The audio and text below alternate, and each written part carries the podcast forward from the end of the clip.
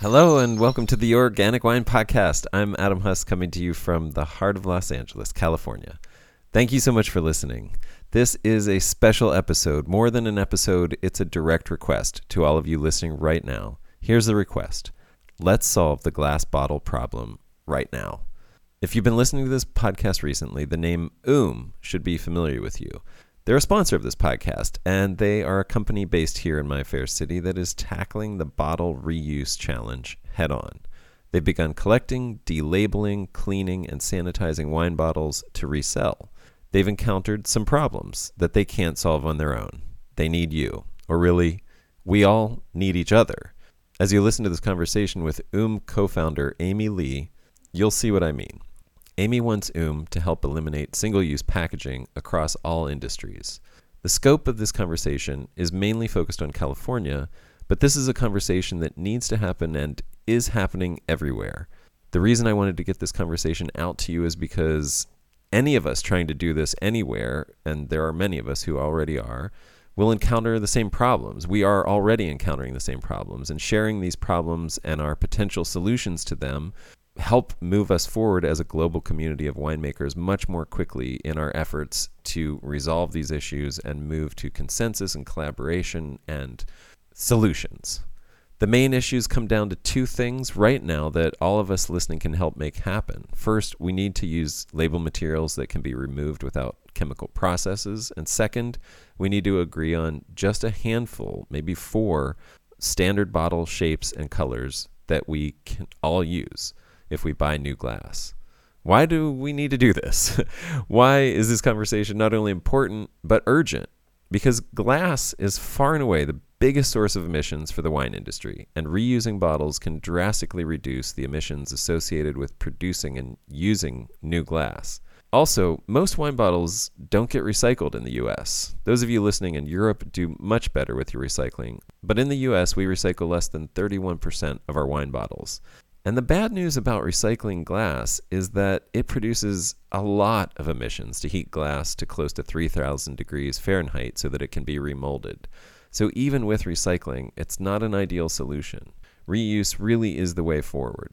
My hope is that those of you listening now can choose to alter your bottle and label purchasing behavior immediately to begin to facilitate a transition to a reuse system. If you're not a wine producer, tell your favorite producers about this opportunity. Let them know you'd like them to embrace these bottling choices and that you'd not only be okay with it, you'd love it. If you are a winemaker, get everyone involved that you know, everyone at your custom crush, all of your other winemaking friends. Get everyone onto the same bottles and labels. Spread this podcast and this message to everyone you know in wine, because it will take all of us. We'll need to work with the glass producers too. My hope is that all of us who listen to this podcast and embrace this and spread the word about what we're doing and why, and we'll generate a groundswell of publicity and support that will begin to influence those who make decisions at places like Kendall Jackson and Gallo, because they'll see this as an easy way to capitalize on a smart idea to get some great publicity, if for no other reason. I was at a local wine fair yesterday here in Los Angeles for natural wine producers. I think every producer and supporter there was philosophically receptive to this kind of change. But what it was lacking was a moment in the center of that event where someone called everyone in attendance to attention and rallied us all together as a community of like-minded individuals who have a lot of power to make that change happen and appeal to us to take action to make it happen. This is that appeal. And if you are hosting or organizing an event or know someone who is, please consider structuring that moment into your festival. Hey, invite me. I'd be happy to stand up and talk about this. Whether it's to instigate action, to create a bottle reuse program, or a 3-minute appeal to make any other change happen that we desperately need to make, I'm beginning to feel like these festivals are missed opportunities to do something important. We have linear systems in place right now. Linear systems can only exist if we assume the Earth's resources are infinite, if we assume that we can continue to take without giving back. We all know this assumption is tragically wrong.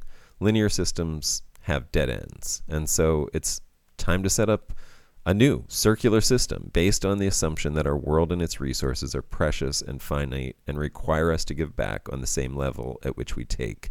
This conversation is about how we start to do that.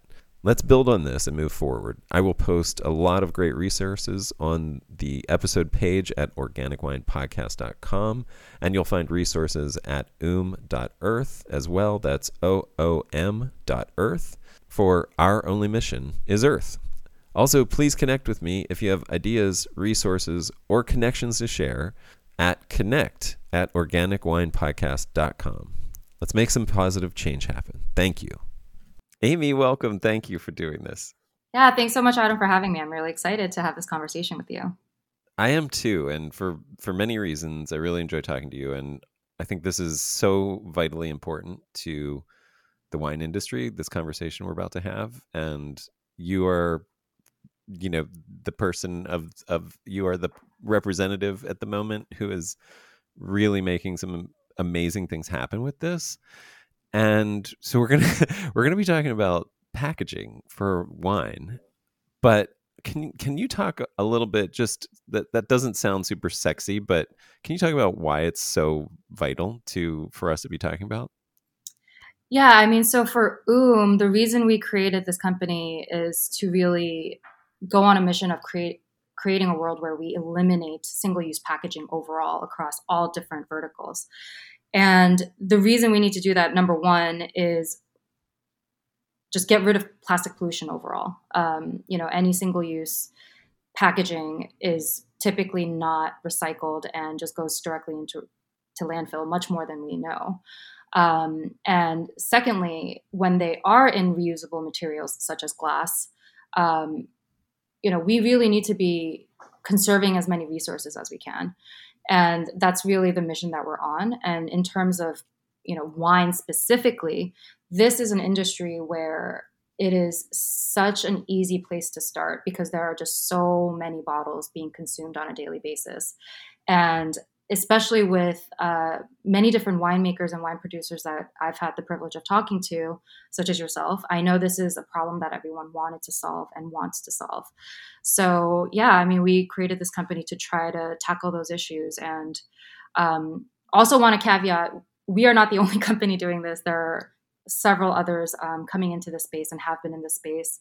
But we're taking, I think, a slightly different approach and trying to scale it in a different way. So yeah, that's it's really exciting. Like, just for anybody out there, I mean, I'm so glad of what you guys are doing with OOM, and you're locally based to me. So it's, very, very cool and very, near and dear to me. And I'm, I feel like I'm part of it. But yeah, like I've found out about this happening in Europe with the company doing it in New York. I know Jancis Robinson is a huge proponent of bringing attention to the issue, like the big elephant in the room when it comes to the emissions footprint of wine being the glass bottle.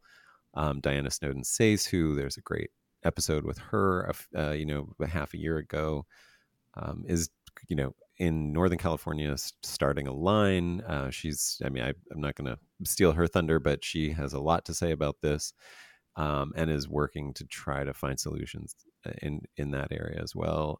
But yeah, you guys are doing some really cool stuff. And I think just to start out with, like, why with wine, it's such a big deal. Like, I mean, I don't know that either of us have the direct statistics, but I think we know that it's something like 50% or more of wine's emissions footprint is from the glass bottle. Is that what you're aware of? Yes. I mean, and also Diana addresses this on the podcast that she's on with you, where, and she is a producer and she has done the impact analysis of this, and I definitely take her word for it. And it is apparently 50 to 75%, which does make sense to me. I mean, while other industries similar, I think for wine specifically, it is a much larger impact. Yeah, it's crazy to think about, like, how, I mean, everything that you do in wine, it's like the bottle is like potentially 70% of the footprint of wine. And you even had this crazy story where you had people contacting you about, getting bottles from you or getting bottles to you from across the country. Can you tell that story? Like, what, I mean, just based on the numbers that you have, what that actually looks like in comparison to, like reusing and recycling, or reusing the bottles versus creating from new?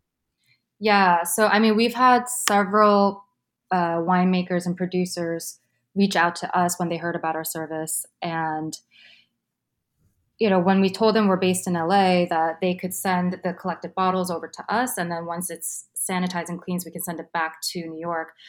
They really, really were concerned, because they said, hey, with the transportation and everything, doesn't that defeat the purpose? And actually, when you look at the numbers, and this is different research reports and whatnot that have been done from various universities and governments, whatnot.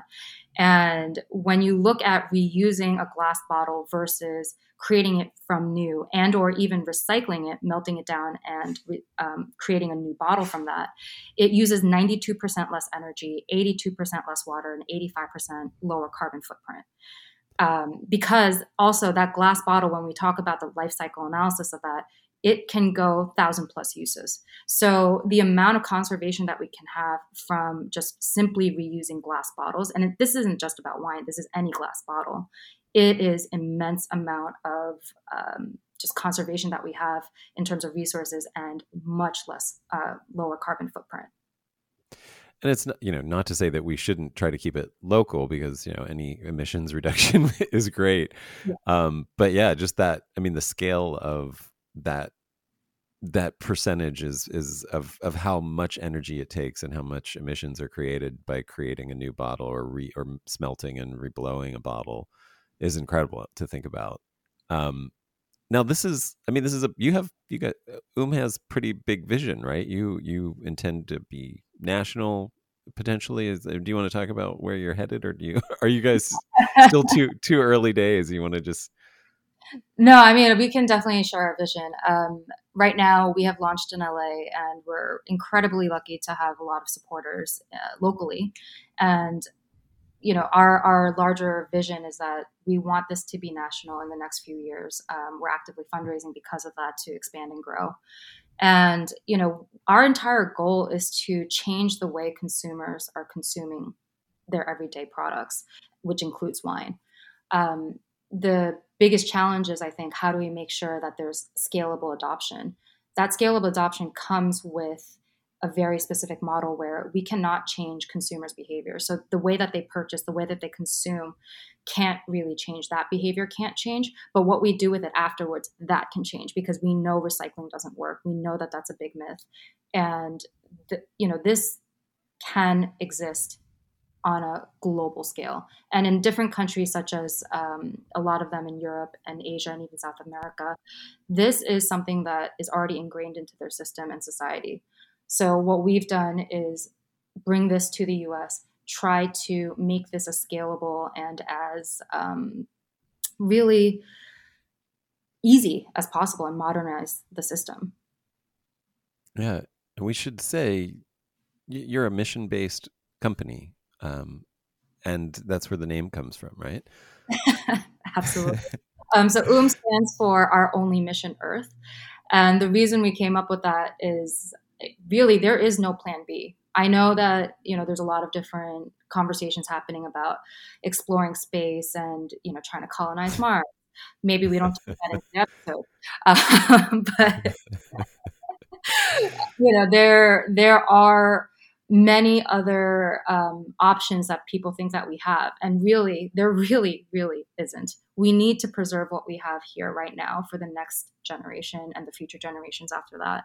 So that is, you know, wholly what we're doing. And the business model that we've come up with is really trying to create an entirely new economy that exists around circularity and exists around this thought of everyone in the entire chain can benefit, whether that's a consumer, whether that's the brand, whether that's us as a company, whether that's anyone in between, can all benefit from this.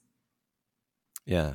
I mean, I'll just throw it out there. I mean, wine for me, this is the where this gets me is the way that I think about wine is this, it's this art, you know, it's this art, it's a craft, it's an elective thing that we do for the purpose of enhancing our lives, you know, for the purpose of, you know, bringing pleasure and joy and, you know, feeding those parts of ourselves that can't be fed with just, you know, the stuff that you can eat, you know, the physical. This is, it's a spiritual beverage in that sense.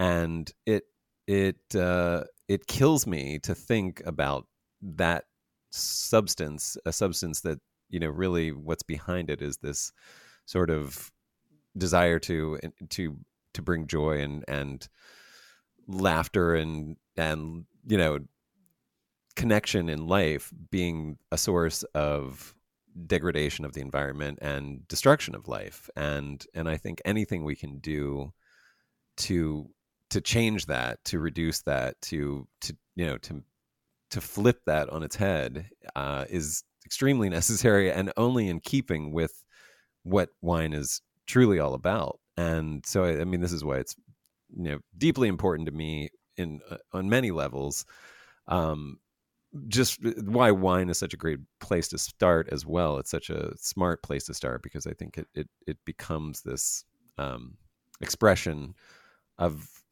why we're, you know, why we're here, like why we're doing what we're doing on earth besides just like the daily grind, you know, the stuff that makes life worth living. Thanks.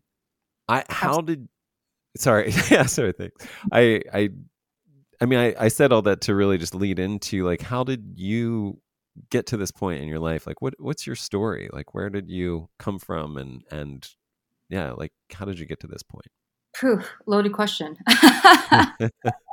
Well, I know it's personal for you. So I guess like, you know, was it a, you know, I'm wondering if there were like a series of things that happened or an epiphany moment or, you know, anything like that, that, you know, led you to this.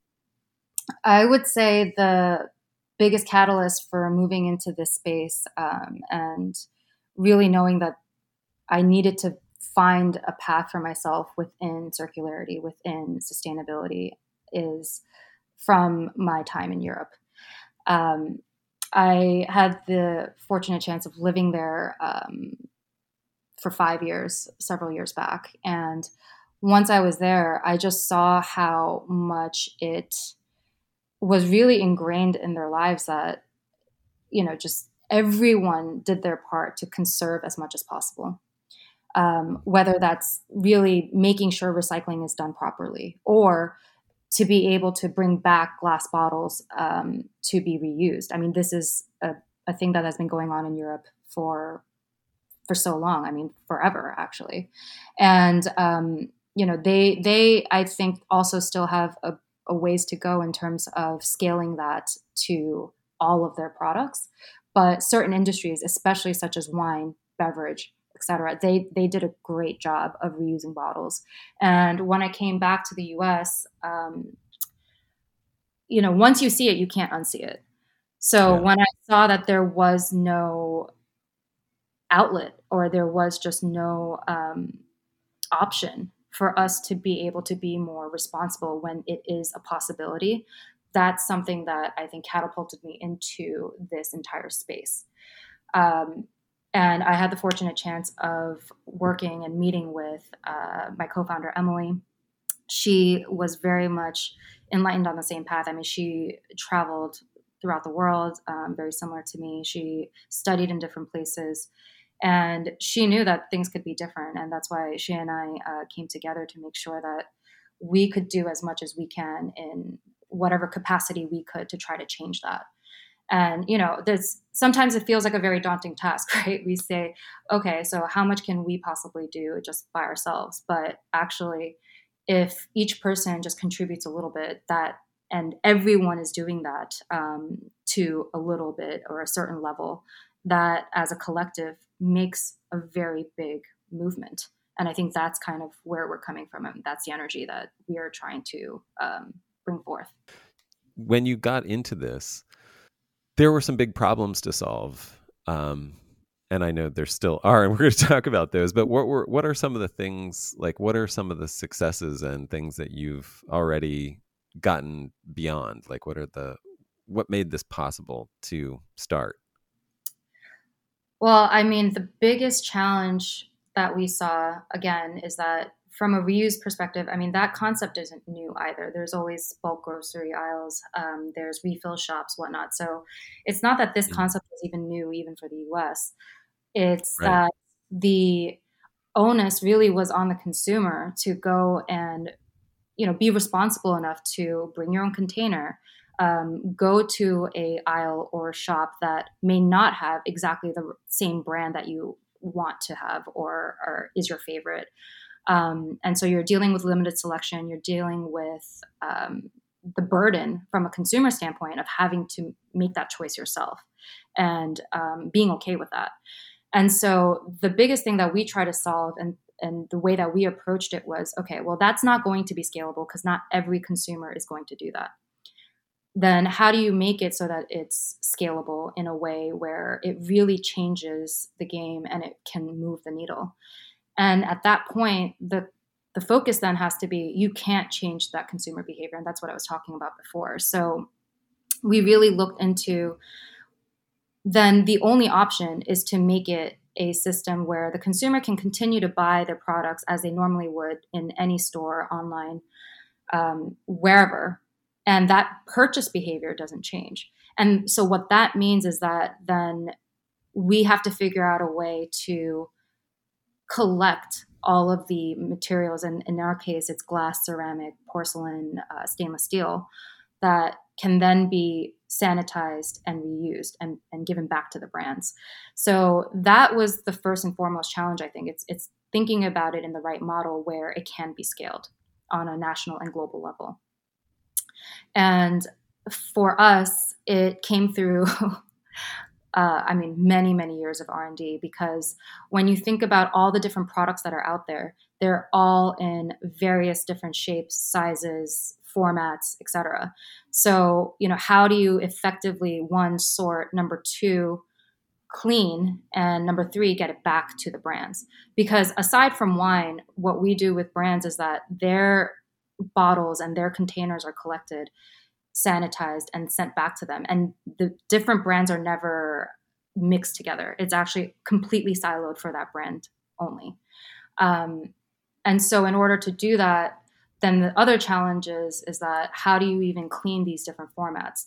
We started looking into the different machinery that's available, the technology that's available. And because also this only works in, or this was only really prevalent in Europe and Asia and South America, it's only the machinery that's out there was only formed for a specific format. So what I mean is that if you get a water bottle, a glass water bottle from a specific company, that is the only thing it will really be able to clean.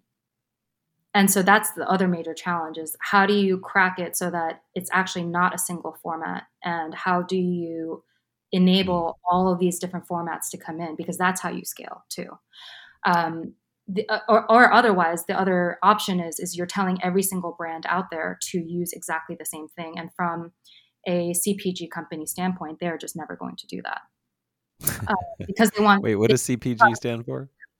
Oh, consumer product goods. It's just category of all these different verticals. And, from a large brand standpoint, they want that product differentiation. There's a reason why they created that specific shape, size, color, marking, whatever it is for that bottle and container that their product is in. And, that was our biggest challenge, but we were able to figure that out. And, we're really excited to bring that to all the brands that we're working with and the potential future brands that we're working with. That's the largest piece of it. And so I would say, yes, that is the biggest challenge, but then that's where we've had the biggest success in figuring out how to actually really handle and be able to process all of these different shapes and sizes, because that effectively opens up the channel of all of these verticals being able to participate in a reuse program and initiative for their consumers. And what that means for the consumer is all of your favorite products from your favorite brands, as long as they participate in this type of program, you can also participate with your favorite products, and you're not limited in your selection, which is great. And I think that's really what the challenge is, to make sure that, systemic change is made, is having that choice and that availability for the consumer, but also then having the brand be able to work with that and, you know, not interrupt their business either, because I mean, that will also take big change if we're asking them to change their, you know, their way of operating fundamentally, and that won't happen either. So that's, I think, our biggest win in making sure that we can bridge that for both consumers and for the brands. And the second part of it, I think, is making sure that it's as convenient as possible. So what I mean by that is not just from a purchase behavior, but when you return it, how convenient is that? If you have to go out of your way, it's likely not going to happen. So what we're doing is trying to make sure that there's a lot of different drop-off points within your own community that you can actually just schedule a pickup to your doorstep. I mean, there are a lot of different ways that we can ensure that adoption is maximized. Yeah, I mean, so, well, one of the things that you're doing is working with distributors and salespeople who are already going out to these places where people are, you know, where there will be empty bottles, because they're going to retail shops and they're going to restaurants, all the places where people are, you know, tasting by the glass, and then there's going to be empty bottles. And I think that's just such a smart thing where, like, these people could, I mean, in a, you know, as this develops, these people could essentially be earning a double wage, because they could be getting paid for making a sales call while they're also getting paid for picking up empty bottles. Is exactly. That a reality? That, yeah, that's something you guys envision, right? Exactly. I mean, because that's what we mean by creating a completely new economy around circularity. There's a chance where there's so much benefit for all different parties involved that just didn't exist before. And that it is absolutely leveraging the network that's already in place. We don't need to turn that upside down. People are already going certain places, and we can just piggyback off of that. And secondly, the benefit to that is that it lowers our carbon footprint. Like, we're not making crops either. Right. It's really being done within that entire flow. Yeah. And I mean, that gets me into a very interesting conversation about wine, because our wine bottle program is actually completely different than the work that we do with brands, where, you know, all of their bottles and containers are siloed. But from a wine bottle perspective, that is not done per wine producer or winemaker. It's actually collected as a whole, where we sanitize, and this is the only part of the business where we kind of operate as a you know, bottle supplier, where we will sell the reused or, you know, quote unquote salvage glass back to winemakers and wine producers. Yeah, that's fantastic. I mean, I can talk from personal experience, and this will be a way into you know, bringing up some of the these other things that are really, you know, I think important for everybody to hear. You know, I'm a small producer, and for me, a small producer who, you know, admittedly is very ecologically minded and cares more about that than I do about any uniform branding message. My branding is this idea that Centralis is a ecological winery. So the choice, you know, in a sense, I'm the perfect candidate for this, because I can. You know, I can have a bunch of different bottle shapes, and I can explain that to the people who buy Centralis, because, you know, they already know, or, you know, that's the way I talk about Centralis anyway, which is, you know, the number one consideration is how we're impacting the earth, and how to minimize that, and, or, you know, make that impact beneficial, actually.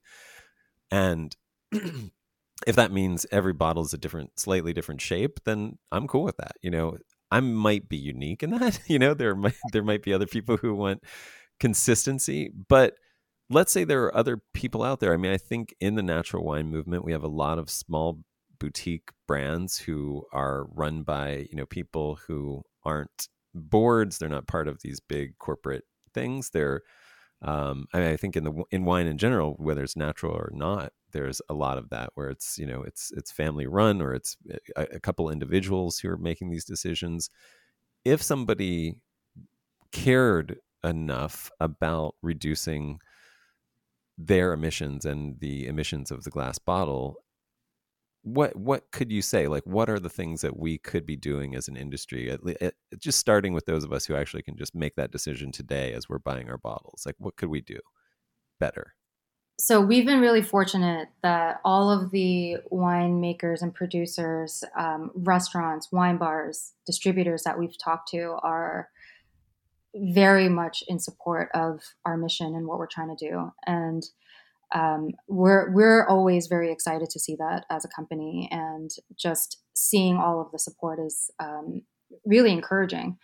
And so that's why we've also tackled the wine part of our business as one of our key priorities, because there's so much room for change and a pretty radical change quickly.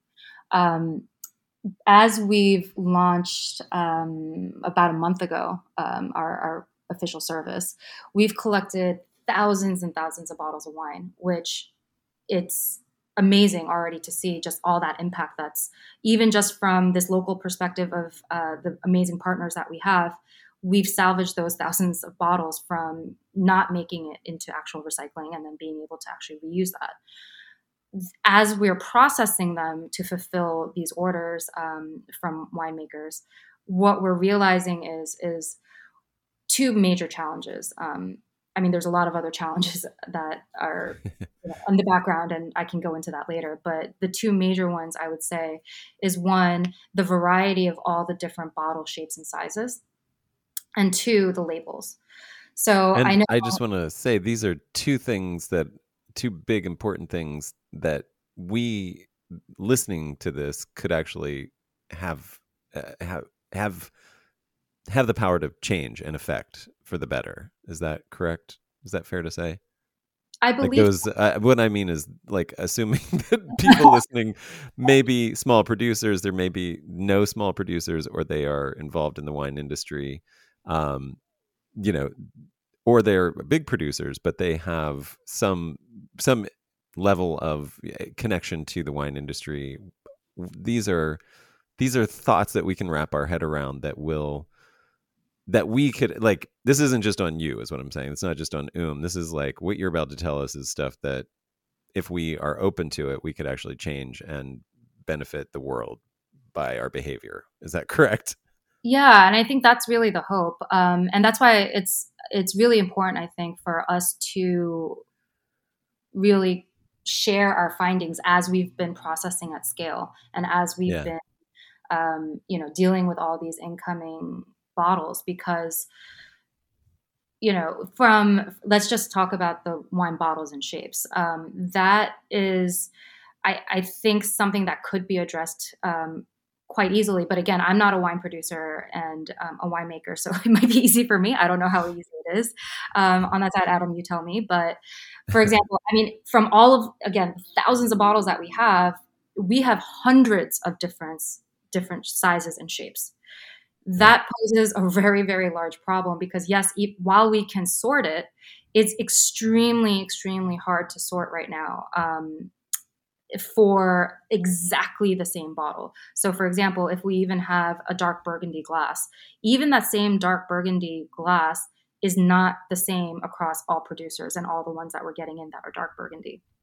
And Why that's such an issue is that once we start trying to distribute and sell these reusable wine bottles to larger producers that are using an automated bottling line, the bottling line can't take the bottles if they're not exactly identical. It'll stop the line, and that incurs an immense amount of cost for the wine producer. And so, I mean, that already precludes us from working with a lot of these wine producers who actually at that scale can make the biggest impact too for what is out there. So that's challenge number one.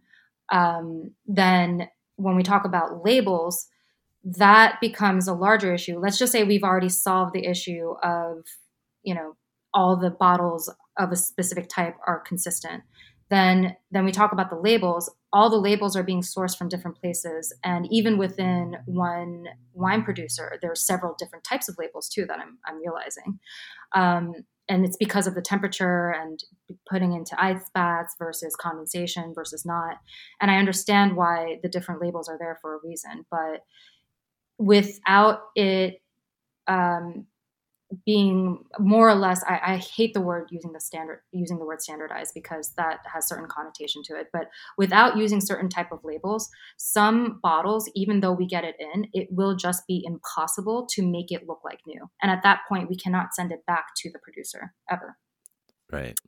Yeah. I'll just confess, like, as much thought as I put into everything that I do for Centralis, I think I selected bad labels. Is that right? For at least one of my bottles. Yeah. And I mean, there's no way that you could have known, because, and this is actually fundamentally where we start working with different brands, not even just from a wine perspective, but across all different verticals. When we start talking about implementing a reusable initiative and producing from the beginning with that mindset, then your choices of your material, your filling, your labels, all comes from that space, and it has to come from that space from the beginning. Yeah.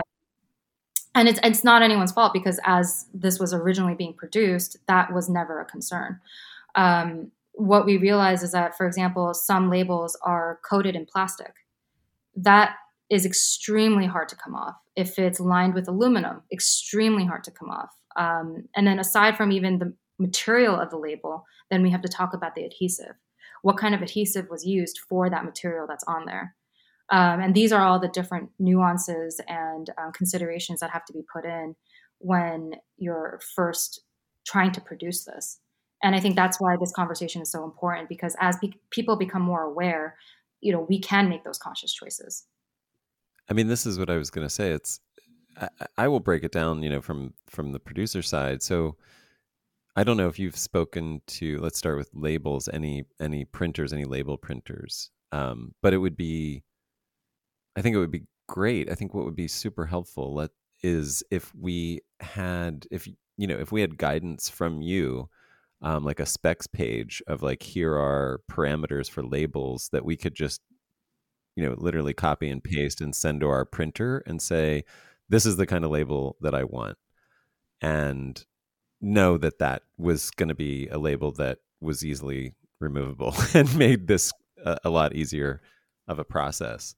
And then this, you know, when it comes to bottles, I started with that one first, because I feel like that's kind of an easier one to tackle. Like I've switched printers a couple times, you know, sometimes like I'll go to a printer and their lead time, because it'll be, you know, everybody's trying to print labels and they're a popular winemaking label printer, you know, their lead time will be like 2 months, and I have to go to somewhere else because I need a bottle before 2 months. So right. Then I'm, you know, going to a new producer. And so if I have to go through the process of researching what they're doing every time, yeah, I think there are, you know, I've gotten to know a lot of different things about labels that I didn't ever think, you know, I would ever get to know based on this. But this just, it seems like there's another easy step that we could take, which would be like, here are the parameters that I would like for my label, you know, and, you know, pretty much every printer has that option. But if you don't know that, they're probably going to default to certain things that, you know, are easy for them or cheaper for them or whatever it is, you know, it could be anything. So, I mean, that would be great. But then from a producer standpoint, I'm thinking, I can say here in California, and this would be different wherever you are in the world, obviously, and, you know, apply it there. But I think we're getting glass through a company called M.A. Silva. I mean, not we, I say we as an industry, which is Chinese manufactured glass. And then a company called Ardagh Group, which is I think local. I think it's California glass. I think if those of us who cared could decide on a few specific versions from Ardagh, I don't know how easy it's going to be to have a conversation with the Chinese company. Maybe it would be, I don't know, maybe we can talk to both of them. But it seems like we'd have to start there and start with, like, can we, you know, I was going to say try to align the production parameters for glass coming from both different streams. Like, can you offer this exact same size, you know, as one of your options? I mean, obviously we're not saying get rid of everything else, but like, if you have that option, then those of us who care about these things could select that every time. Is that, I don't know, do you have any thoughts about this? Is this stuff that you've been considering or looking into? For the bottles, we would recommend, if we as an industry, and I say we as in winemakers, which I am not part of, but I am peripherally part of. No, please go ahead. Yeah, if we could agree on one manufacturer for now. And the reason I say even one manufacturer is because even if the bottles are done to quote unquote the same spec, because it's from two different producers, even if it's exactly the same type, it will never really be identical unless their production process is identical. That's really what we're finding. Right. Yeah, that's what I guessed. Yeah. Yeah. So, and that's why I, from my perspective, I don't know how much of a challenge that is from a winemaker and wine producer side, but if it is possible to align on, hey, there's this one company that we will purchase from, and it's these four SKUs. And I say four because, you know, let's say two for dark and two for clear. Then we know that all the bottles coming in, at least for the US or North America, for example, the ones that are being produced here, are always going to be consistent and can then be consistently sent out to all the wine producers who are purchasing from us. And it won't be a problem within their filling line and their bottling line. Whether that's hand bottled, whether that's automated bottling lines, whatever that is. And it just makes the process so much smoother from both our perspective of cleaning and but also from the producers who are ordering.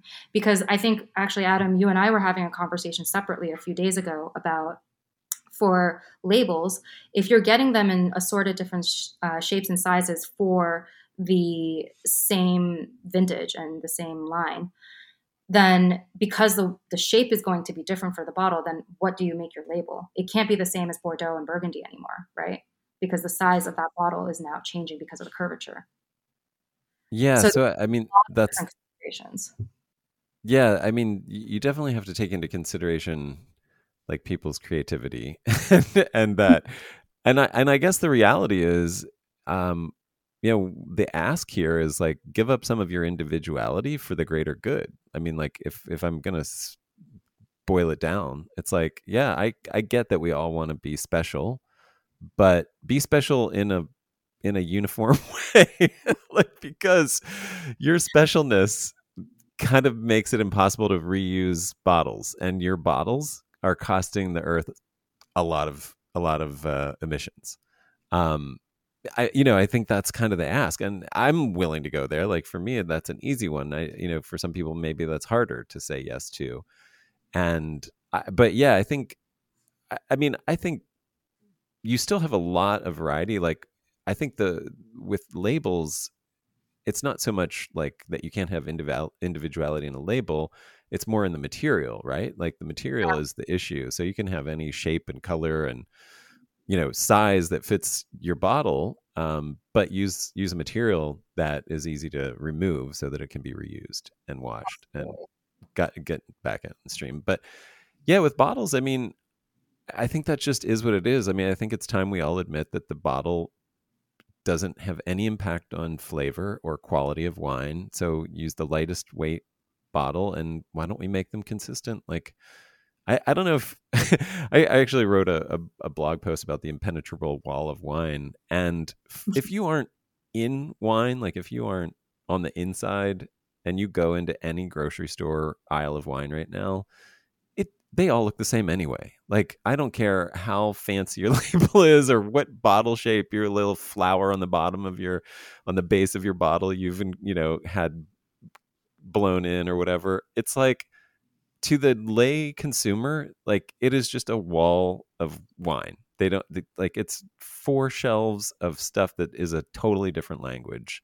And so let's just admit that, like just standardize, and really a lot of it is the same stuff. It's sort of like that old joke with like, where they have the Burger King, McDonald's, Hardee's, God, Hardee's is a throwback, but whatever, the Jack in the Box and everything all above ground. And then there's a cutaway, and below ground, they're all coming from the same factory. It's all like the same production facility below ground. I think that's a reality for most of the grocery store wine anyway, But if I'm talking to my fellow, you know, small producers, it's like, you know, most of us aren't like, we're not standing out on a shelf anyway. Most of us aren't on shelves, to be honest. Like, we're hand sells. We're in bars and restaurants. We're at tasting rooms. You know, we are, it's, there's already an individuality in the way that we're being sold. And we, if we had a standardized bottle, it wouldn't matter. Nobody would know, like, that we were all using the same bottle, frankly. Like, I mean, we just, like, yes, if you lined us up on a shelf, they'd be like, hey, wait a minute. But the way that we sell our wines for the most part is not like that. I mean, yeah, I don't know. Does that answer your question? Did I? Yes, I definitely. I mean, because the example of a country doing this extremely well, where all of the wine producers have aligned, for example, is New Zealand. They have exactly the same bottles, which are twist off, for all of their wine. And they did this so they can reuse and so that it can be implemented at scale. Yeah. And so what I notice when I get any New Zealand produced wine is that the labels, to your point, are extremely creative in their design on what is there. But everything else is, you know, quote unquote standardized so that it is efficient and everyone can get those bottles back as much as possible.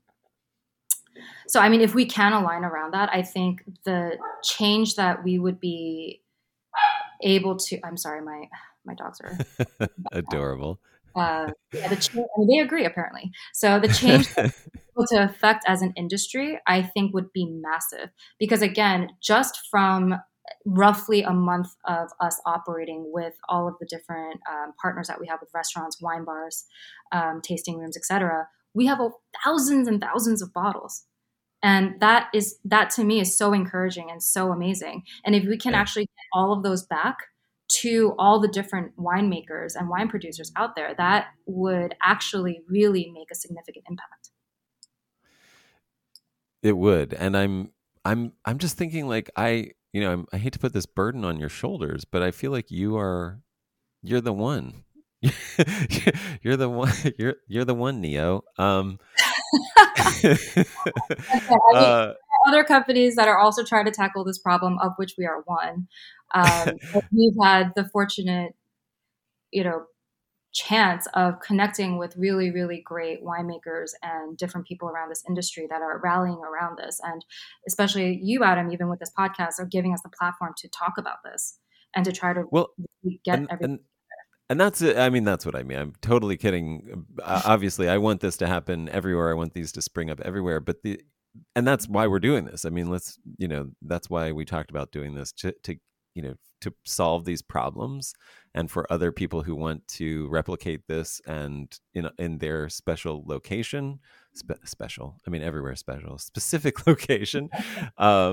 These are the things that you'll need to think about. You know, these are the problems that you need to solve there too. And I guess what I mean is, I think you and I personally, like, have to take this on our shoulder to be the people that are like, okay, we're not just talking about it. We're actually having these. We're setting the standards. We're asking people to make these changes. We're going to be, you know, let's set a standard bottled size. I mean, is that something you're able to, I mean, yeah, like, I guess what's the next step? Like, how do we get to that thing of, like, let's say everybody who's listening so far is 100% on board with us. And they're like, okay, what bottle size do we use? What do we do next?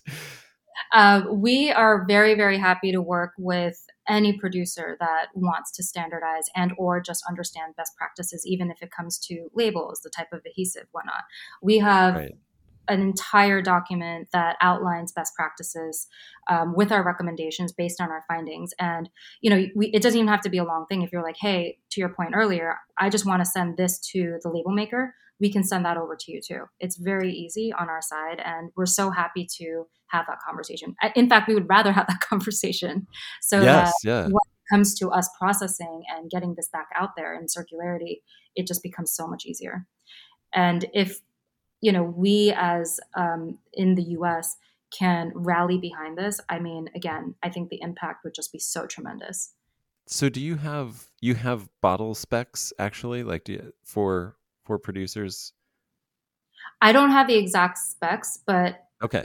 Again, I think this is more of a conversation, and maybe actually this is opening up the conversation to, let's have a roundtable with all the major and small. It does, however many people there need to be. It doesn't have to be the major, even the smaller wine producers too, right? Let's have a roundtable, and if we can have that kind of, you know, Zoom conference and whatnot in the coming weeks, and we agree, hey, we're, let's say, consistently, it looks like most people are getting it from this manufacturer, and what your needs are in terms of your wine is, it's these four SKUs. Let's please align on that. And if we can, again, it just would be such a tremendous change.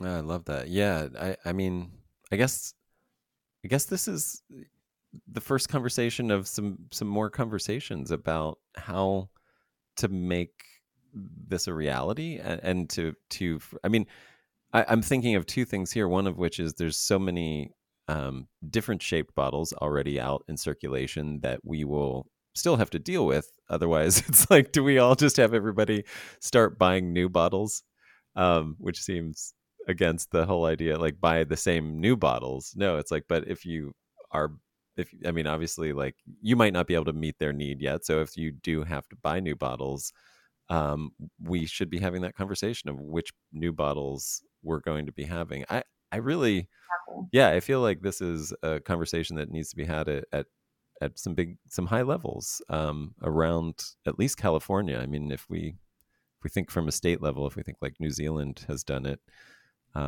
maybe, that thinking at that level is going to be a game changer. You know what I mean? It could set a pretty massive precedent. Yeah, because I mean, I know individual winemakers and producers, I mean, even such as yourself or even Diana Snowden-Says, so many people have thought about this individually. It's just that I don't think there's a format or forum where everyone comes together during a specific conference, for example, where we have this discussion and can really have that insightful conversation and, you know, just have that open dialogue of what is best. And because again, it's very difficult for me to say, oh, you know, get it to exactly this spec, because I'm not a wine producer and I don't want to, you know, enforce any specific idea or any specific format. But if, you know, the ones that are doing it and know exactly what they need, if we can rally around even four different SKUs, that already helps so much. And maybe, I don't know, like I know Raw was just in Los Angeles, so we just missed that window, but I know the next one is in New York in October. Yeah. Maybe it starts there where we hold a roundtable discussion forum, whatever it is. Yeah. Fantastic. Well, I will say this, the two immediate actions that I think every producer can take are being open to, if they're getting bottles from OOM, for example, if they're getting any reused bottles from any producer, anybody who's like OOM, doing something similar, to be open to different shaped bottles, you know, to make that a selling point. I let you know that we're actually putting that on our labels, that these are reused bottles by OOM.earth is now listed on every label. And I probably chose the wrong label again, but anyway, at least I'm doing something right. But no, it's all in the right direction. Yeah. But I mean, it's like I said, it's embracing this, the fact that people, like, if you order three of our bottles in a 3-pack or something like that, you're going to be like, wait a minute, is this the same wine? They're all different shaped bottles. And it's like, yes, this is the intention. Like we're doing something really good. And then the other thing is I can start, now that I know, ordering better labels that are easier to wash off. And that's something everyone listening can do. And you have those specs. So this is, you know, going to be hopefully something that people can reach out to you, or actually will be posted, maybe something that you can post. Yeah, it'll be in a blog format. Okay, great. It'll be a link from our website, and it'll also be a link on. I can make it as a link on our Instagram page and whatnot as well. That's fantastic. And then I just think, as a consumer, I think it's being open to this, being open to the idea that you might buy two bottles from Centralis and they'll both be different shaped, even though it's the same wine. Or that you will in the future be buying all of your wine in the same shape bottle. And that's totally okay. Like you know, that's actually really, really good thing. You know, you don't need some fancy bottle. It doesn't need to be heavy. It doesn't need to look like all curvy and special. Just anyway, throwing that out. So are there any other like direct takeaways, or can you talk about, you know, the resources that you have, like your website and stuff like that? Yeah. So I think from a smaller producer perspective, a lot of the winemakers that we've spoken to, they are very open to having different shapes and sizes. They're just like, actually, that's great. It's quirky, because then our customers will know that we're participating in this program. And that's kind of exactly. Yeah. To what you were saying before. And that's amazing. So that's number one. I hope consumers can rally around that and understand that. Second, I'm very much looking forward to having this conversation and kind of discussion and kind of forum with different producers as well, to try to figure out how we can standardize this in the future. And, you know, I really appreciate all the support that comes from the industry, really.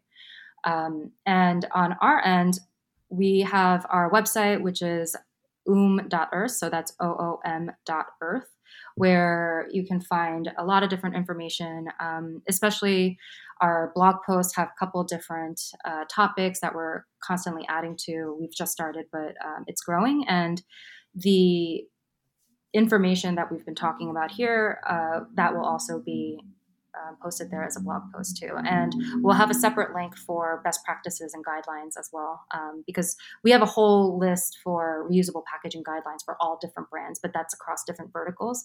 And then we can have one that's specific for wine as well. Great. I love it.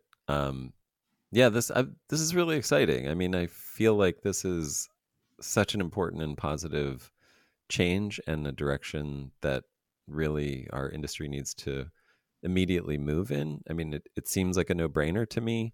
I know that we all might have our own little personal resistances to change for various reasons, and some of them are probably legitimate. But when you look at what we could be doing, the benefits of potentially giving up some of those things, it just seems like such a we just got to do it. It just seems like, yeah, like I, you know, maybe these little sacrifices we'll eventually look back and be like, yeah, that wasn't such of a big sacrifice. That was like totally worth it, considering, you know, where we are and where we've gotten to with this. So thanks for being, you know, somebody who is making this happen, Amy. I really appreciate that. Oh, I mean, we're just trying to do as much as we can. And, you know, again, we're really excited and so encouraged by all the support, not just from the brands and from the winemakers, but even just from the consumers. As I mentioned, we recently launched our consumer app, which is available iOS and Android. And if you type in OOM reuse, it'll come up. But the amount of support that we've seen from consumers who actually want to participate in bringing back bottles, not just wine bottles, any bottle, but specifically wine bottles, it's really great, because it just shows that we as a whole collective, from both sides of, you know, from producers to consumers, are ready for this and want this. And, you know, we're so excited to make sure that this, you know, becomes national and becomes the new way of life. Okay, great. Well, thank you so much. Well, we hopefully this will just be the beginning. Yeah, thanks so much, Adam, for inviting me on and having a discussion with me. Okay, so I hope this conversation has gotten you fired up and has given you some concrete ways that you can make positive change and steer at least the U.S. wine industry toward a lower emissions future. And though Amy was reticent to give a specific direction on bottles, for those of you on the West Coast of the US, I'm going to list 4 bottle SKUs from RDoG that I'm suggesting we all use starting right now if we're buying new glass. This will be on the page for this episode at organicwinepodcast.com. These bottles are the lightest weight bottles available in their shape, I think, across the industry. There's a burgundy shape in dark green, a Bordeaux shape in both dark green and a clear sparkling bottle. These four are cork finish, but I'll also include two Stelvin or screw cap finish bottle SKUs as well, in case that's what you use. Ardagh is our local producer of bottles in California, and even if you order from a different distribution company like Tricor Braun or something like that, they likely source or can source your bottles from Ardagh. Just ask and you can find out. And maybe switch to a different producer if you can't get from them. Yes, this conversation needs to continue and we need more input from everyone. But I think we can and need to just start somewhere. And I think these SKUs provide a great way to start at a grassroots level to facilitate a bottle reuse system. Hey, I'd also suggest just getting reused bottles from OOM or any bottle reuse company that's in your local area. But if you're buying new, this is the other track. Buy these specific bottles. We don't need to talk about this or advertise it, but if we all start buying only these SKUs, there will be traction based on sales data when we have these conversations at a higher level and start establishing region-wide reuse systems. And please, if anyone has better ideas or other considerations, I'd love to know. So please contact me at connect@organicwinepodcast.com. And to be clear, I'm not looking for reasons why you don't want to do this yourself. I'm looking for ways to move closer to a bottle reuse system in California, at least. Also, if you haven't discovered the Green Dreamer podcast with Kamea Shane, it's a fabulous podcast that asks some really important questions. And I have to recommend her recent interview, I think it was last week, episode 399, about the global sand trade. Even though most of us never think about it, sand is the most used natural resource after air and water. It is what we build our cities with, and it is what we drink our wine out of. But even though sand has been plentiful, and because of that, we've taken it for granted, we don't have an infinite supply of even it. And its mining and extraction have real consequences. And that's what that podcast is about. I know it's a bit of a weird thing to bring up sand, but when I started thinking about sand, it made me realize that this is how people once thought about the great redwood forests of California. They seemed so immense as to be almost immeasurable and unfathomable. We could certainly cut them down as much as we pleased and we would never run out. But now we live in a world where our forests are largely plantations, and the old-growth redwood forests and their vital global ecology are so rare and so dwindled that most of us will never experience them again. It reminds me that I shouldn't take anything for granted. So the next time you put wine into or pour it out of a bottle, or the next time you look out your sand window while talking to your mom on your sand phone, and then go for a walk on your sand sidewalk or drive on your sand highway, remember that we don't have a plan B. This wonderful world is finite, and every bit of it can be used up, especially because of our disconnection from the source of the things we use every day.